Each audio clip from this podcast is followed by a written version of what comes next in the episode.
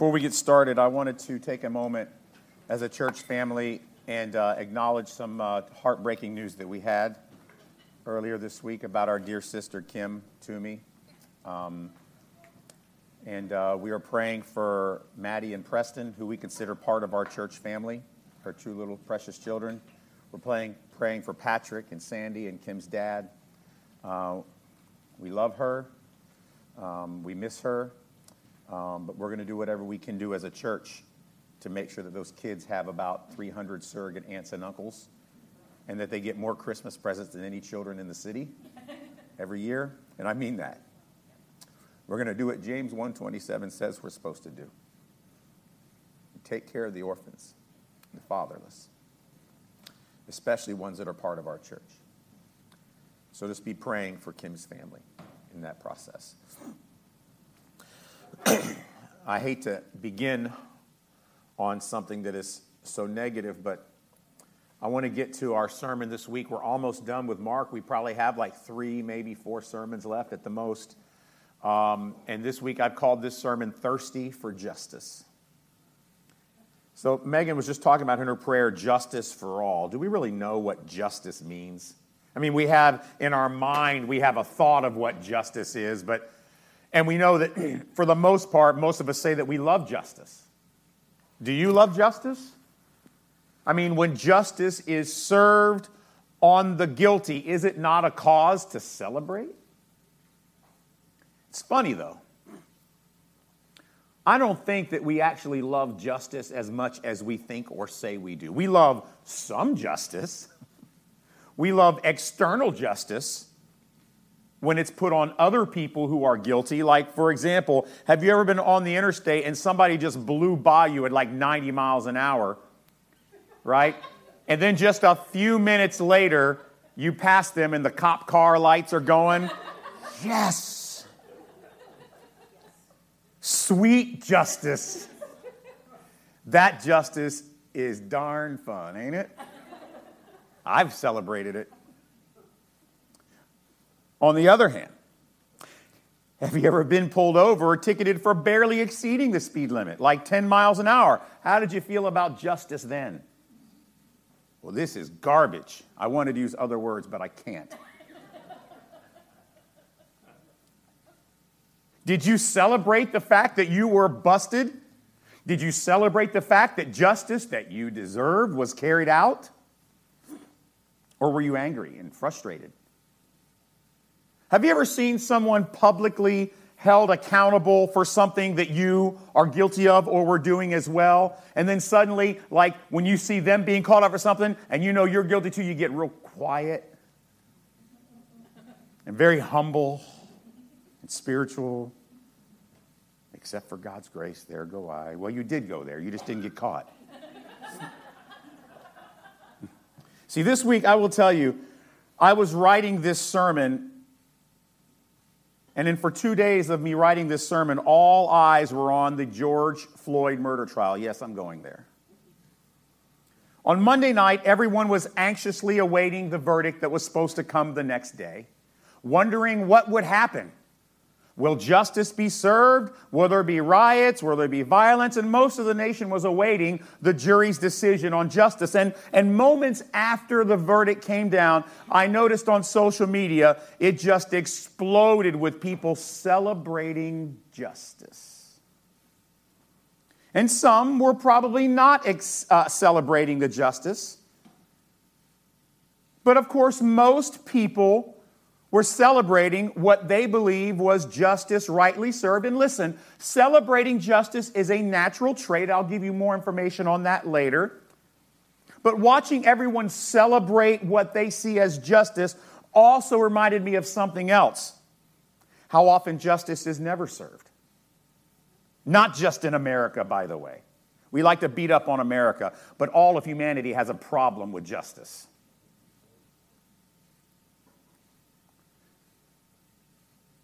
Particularly justice that we ourselves deserve.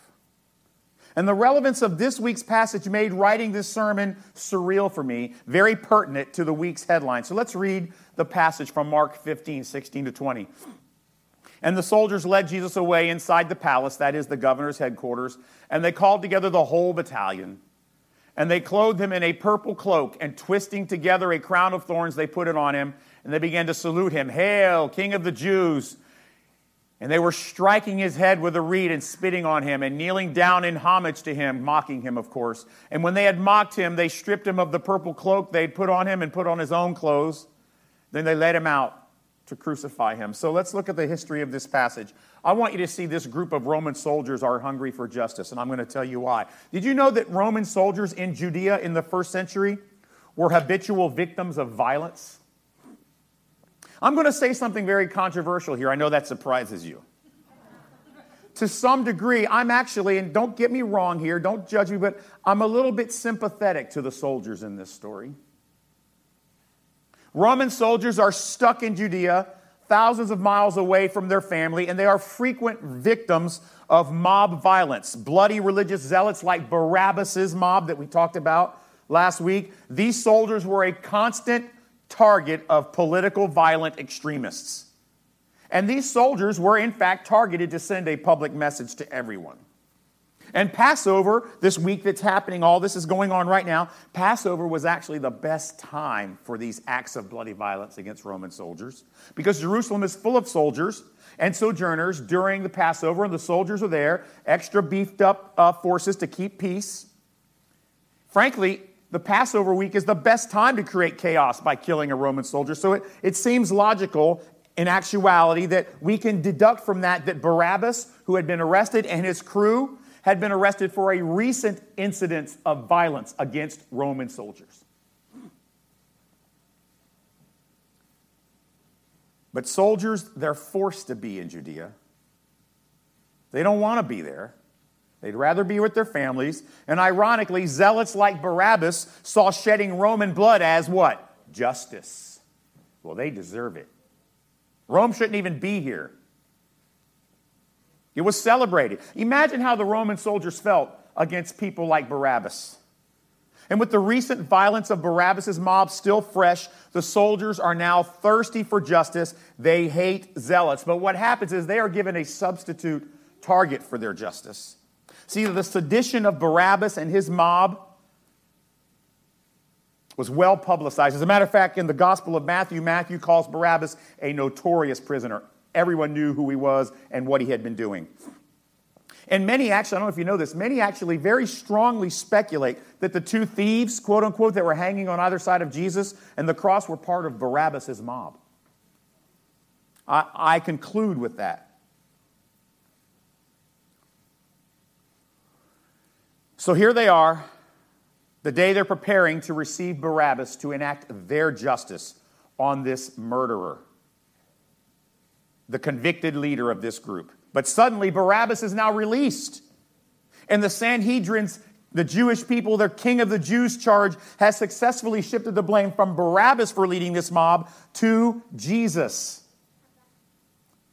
They've made Jesus out to be the leader of Barabbas' insurrection. Now, Pilate knows this is not true. Jesus has hardly ever criticized the Roman government. But he hands Jesus over to the soldiers as if it is. And why? Because he has another political reality he has to deal with. Releasing Barabbas created a problem with his soldiers, did it not? And the generals, because they won't get the justice they crave, that they're thirsty for. And Pilate risks his generals complaining to Caesar, saying, Hey, Caesar, Pilate allows murderous insurrectionists to go free. So when Pilate hands Jesus over to the Praetorian Guard, which would be the equivalent of Roman special forces, now they get the justice they want. They are handed a guy named Jesus, who, by the way, is innocent, but is convicted of the same charges of Barabbas. And between, the, between Caesar, the Sanhedrin, and the soldiers, is it safe to say, we've gone over this in the last few weeks, Jesus sure did complicate Pilate's life quite a bit, didn't he? He's got a lot of problems with Jesus. But I want you to see what happens there. These Roman soldiers, they're celebrating justice and they're serving it themselves. The soldiers have Jesus in their custody. They're serving out their justice. They're getting their pound of flesh. You know why we know they were thirsty? The scripture says that it was a whole company of soldiers that went and took Jesus away. You know how many that is for one person, one prisoner? 600. 600 soldiers show up to take possession of Jesus. Do you really think they needed 600? I probably think 50 would have done. They're there because they are ready to take out justice.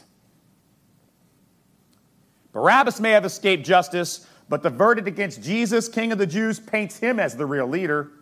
And the soldiers are enjoying carrying out this justice. And they're doing it with zealousness. They are zealousness. They are bold. They are brazen. They are confident. They put on this purple robe, which indicated and kind of mocked his royalty. They pound a crown of twisted, twisted thorns into his head, and they're verbally, verbally and physically abusing and mocking Jesus. As a matter of fact, the words, the first word we see here is aspazomai. It's a Greek word. It means to welcome, to formally greet or embrace or salute like you would a king. So Jesus comes in, these 600 soldiers, he comes into the Praetorian Guard there, and they go, Hail, Jesus, King of the Jews. Then they start beating him.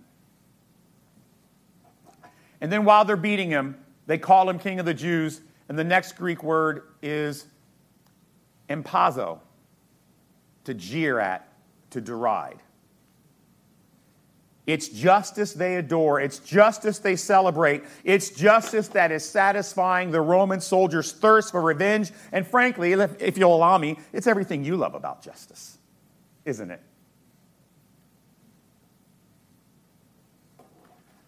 Look at the spiritual. What about Jesus? What does he do and why and how does he do it? I want you to see that Jesus is receiving justice from sinners. And it's ironic justice. Here's Jesus, right, the Son of God, receiving justice from the hands of Gentile soldiers for bloodshed that they suffered. Gentile Roman soldiers carrying out justice for bloodshed that they've suffered. Never mind the fact that they are one of the most bloodiest armies in the course of human history.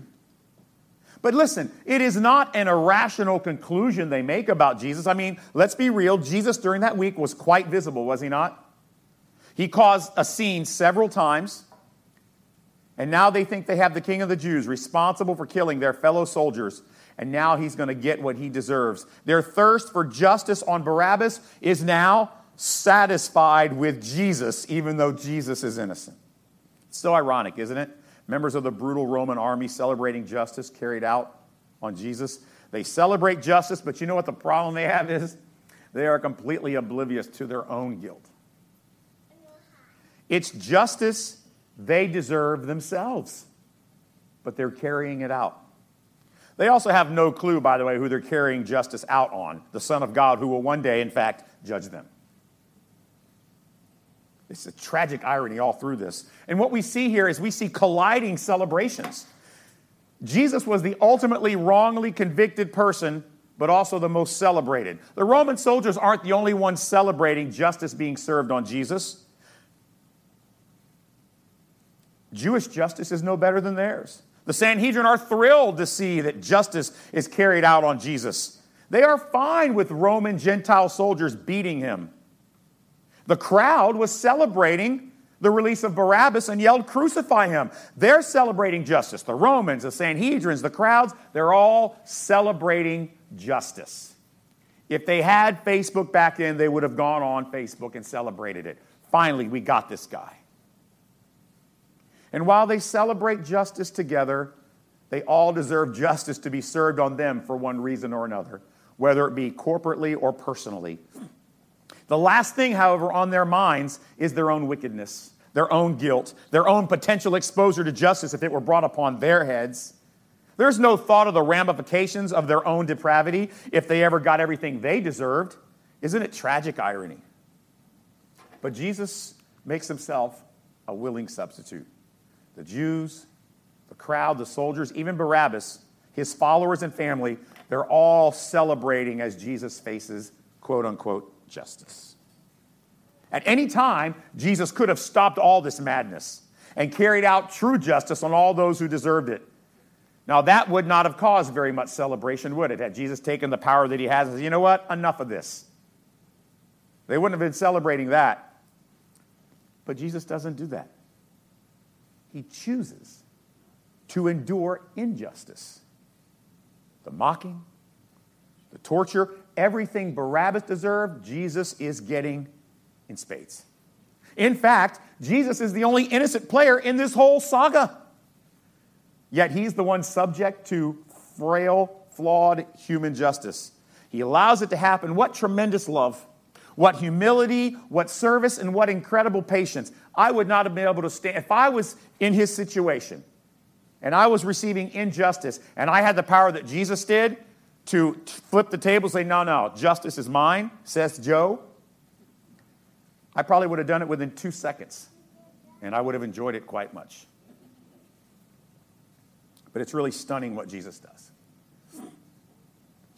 So here's where I'm going to get a little controversial for you today. I want to talk about the personal application. I want to talk about when we are always celebrating justice. This was the Sunday sermon preview this week. If justice at every level was always perfectly and fully applied, would you celebrate your own consequences? Have you ever, just for a moment, stopped to take inventory of all the justice you've deserved in your life but escaped? I mean, the easiest place to look is traffic, right? That's, that's where I went for like an hour. Then I moved on to other things. Um, before you celebrate justice served on others, you should probably stop and consider how much justice you have deserved across your life but have escaped completely. Like, you know, that guy I told you about that blew by you 90 miles an hour? Have you ever gone 90? No, not you people.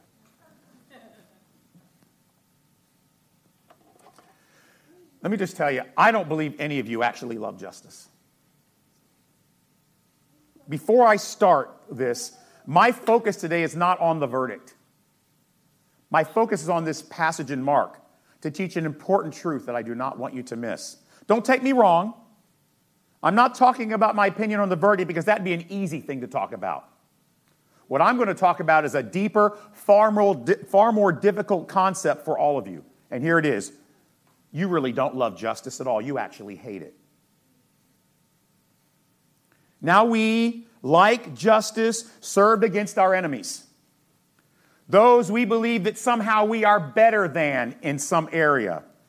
But that's about where our love for justice stops. In fact, our anger towards family, spouses, friends, our anger in sports or other drivers, You know what, you know what all that anger really is? It's about us wanting others to face justice. And if it need be at our hands, so be it. Let me speed up and cut that son of a gun off. I'll teach you. Because you've never deserved to be cut off. Whether it's, you know, big justice like this trial that we had this week, or little justice, like a traffic ticket. We want people whose sinfulness has impacted us to face the full brunt of sweet justice, don't we? They deserve it. They should get it. We hope for it. We pray for it. We want it. And when it happens, we are glad. We love justice when it is served on others we are convinced are guilty. But we don't love justice when we deserve it. How often have you heard someone say, Man, I hope I get everything I deserve. I hope the judge just throws the book at me and just relentlessly says, You know what? You're done, pal. Man, I, I will celebrate that. That will be awesome. Said no one ever. But you know what happens? When we celebrate justice, it's actually a very self righteous celebration. Our thirst for justice, and let me explain why we thirst for justice. There's a reason. It's part of the image of God because God also thirsts for justice. But in our flawed, sinful state, our understanding of justice is so corrupted, it's so one sided. The justice we cheer is determined, in fact, and carried out by flawed people who all deserve some type of justice themselves. It's people who are guilty judging other people who are guilty, and it's been that way since the beginning of human history. I mean, now sometimes, sometimes humanity gets it right. But for the most part, justice in human hands is a complete total crapshoot. Right? In response to the verdict, I saw, I mean, I probably saw like 50 posts with this verse, and many of them that posted this weren't Christians. They just liked how the verse sounded because it sounded like a celebration of justice. Here it is. Ready? Amos 5:24. But let justice roll down like waters, let righteousness like an ever-flowing stream. Doesn't that sound wonderful? See, many see it as a celebratory expression. I saw that like 50 times. Then I just had to say, you know what? These people have no idea what they're writing. They see it as an expression of celebrating justice, but it's not. You know what it actually is? If you look at it in context, it's God condemning self righteousness. Look at the other verses that are in Amos chapter 5, verses 21 to 23, right before the verse that everybody loves to quote. Ready? This is the one I hate, I despise your feasts. In other words, your religion. I take no delight in your solemn assemblies. Even though you offer me burnt offerings and grain offerings, I will not accept them and the peace offering of your fat animals. I will not look upon them. Take away from me the noise of your hymns and your songs. To the melody of your harps, I will not listen. And then he says, Instead, let justice flow like waters. what is God saying in Amos? He's pointing out the hypocrisy of those who think they want justice. Mm, they really don't. God condemns self righteousness of those celebrating justice heaped on others. That's what the whole concept of Amos 5 is. They were celebrating God's justice on people who did not believe the way they did. And God said, You're concerned about them? Let me tell you about you. Now, do you want justice to flow? God condemns those who see themselves as better than other people. Do you, church, really want justice to flow like a river? Is that what you really want? Would you like that? Would, God, would you like God to say, you know what, as of today, I'm going to let justice flow like a river. Everyone that ever deserved anything is going to get it in spades. Would you like that? Would you go away encouraged? I can't wait for Monday when justice starts flowing like a river, man. that is going to be awesome. Sadly, today, you know what happens though when we celebrate justice? Most of our celebration of justice, sadly, is driven by ideology. It's driven by culture, and it's driven by politics. We want those outside of our circle of ideology, culture, or politics to face the full wrath of justice. We wait for it. We crave it. We're thirsty for it. We want the headlines to hit. Finally got them. Yes. Yet, you know what? We are less interested in justice served on those in our camp. I mean, we hope that what they're being investigated for is not true, or that if it is true, justice will just go a little easy. Come on, just understand. See, celebrating justice, listen to me carefully. Celebrating justice when it's applied to others is so easy. But even celebrating justice on the guilty, in fact, takes some measure of obliviousness to your own depravity. Like when you're celebrating justice on someone else, you have no thought of, well, you know what? I'm probably just as guilty as they are. You're thinking, yeah, get them. And that's what I feel. Celebrating justice at any level requires a level of, and I've used this term with you guys before, what I've called depravity amnesia, where you forget about your own depravity. It was in my first book on Philippians, uh, available for $15 on uh, Amazon, on audio, Kindle, or paperback. Um, but the question is then, if that's the case, then how should we respond to justice?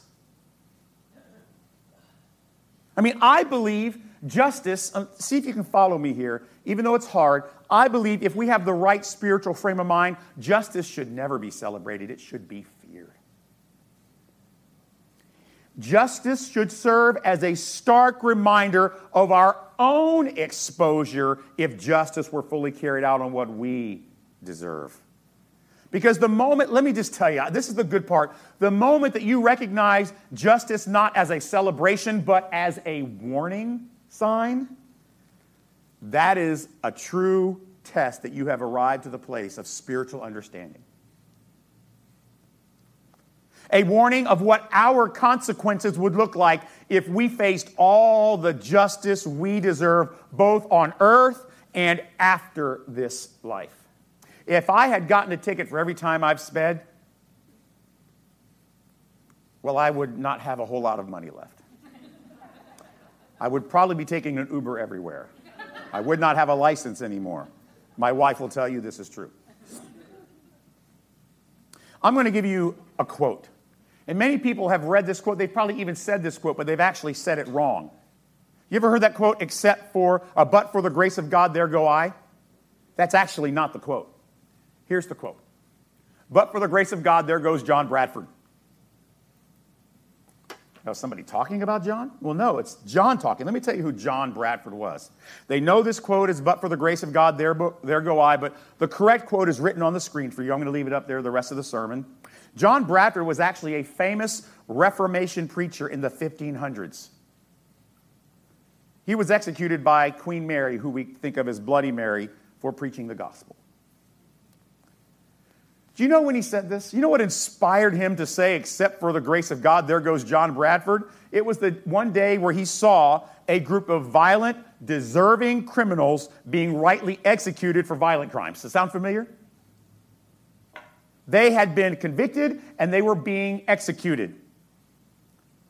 And John didn't see their execution as, well, good justice prevails. He didn't celebrate their conviction, he didn't celebrate their execution. You know what it did? It reminded him of the grace and mercy that he desperately needed if he was going to escape the justice he deserved. It reminded him of how, if justice were fully delivered upon him, he would never be able to withstand the consequences. So, with the soldiers, the Sanhedrin, the crowd, Justice should remind us that we have no room to celebrate, especially if we got everything we deserve. If you think about it, celebrating justice served on others implies you are somehow superior to them. Well, I promise you, you may think you are, but you're not. The scripture says, The heart of man is so wicked, no man knows the depths of its wickedness. That sounds really negative, Pastor Joe, but there's a good news, a good ending to this. Justice should be a reminder of how, just like Barabbas and the soldiers, Jesus, this is what it should remind you when you see justice carried out, Jesus willing, willingly endured the justice that you deserve. When we see other people receive justice, our first thought would be, you know what? I deserve justice, but Jesus took it for me. Instead of, yes, they got what was coming to them, how about, without grace, I'm just like them? What's a more humble, attractive response? And when someone else faces justice, how about we just let it humble us?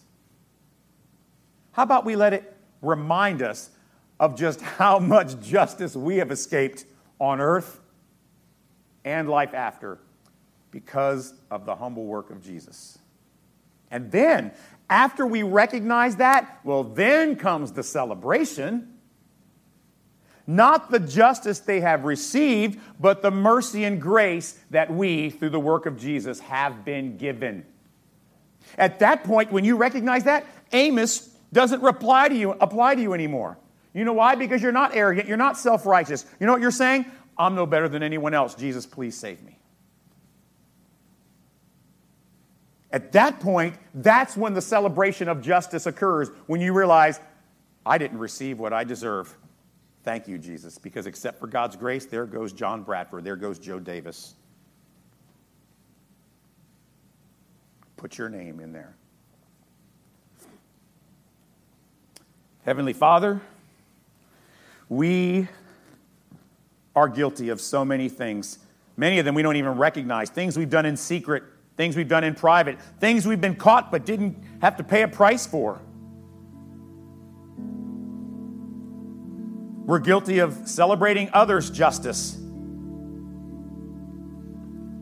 while we escape consequences. Lord, when we see justice carried out on others, Lord, keep us from the arrogance that we saw in Amos chapter 5 of celebrating it. Make us humble and say, except for the grace of God, there goes Joe Davis.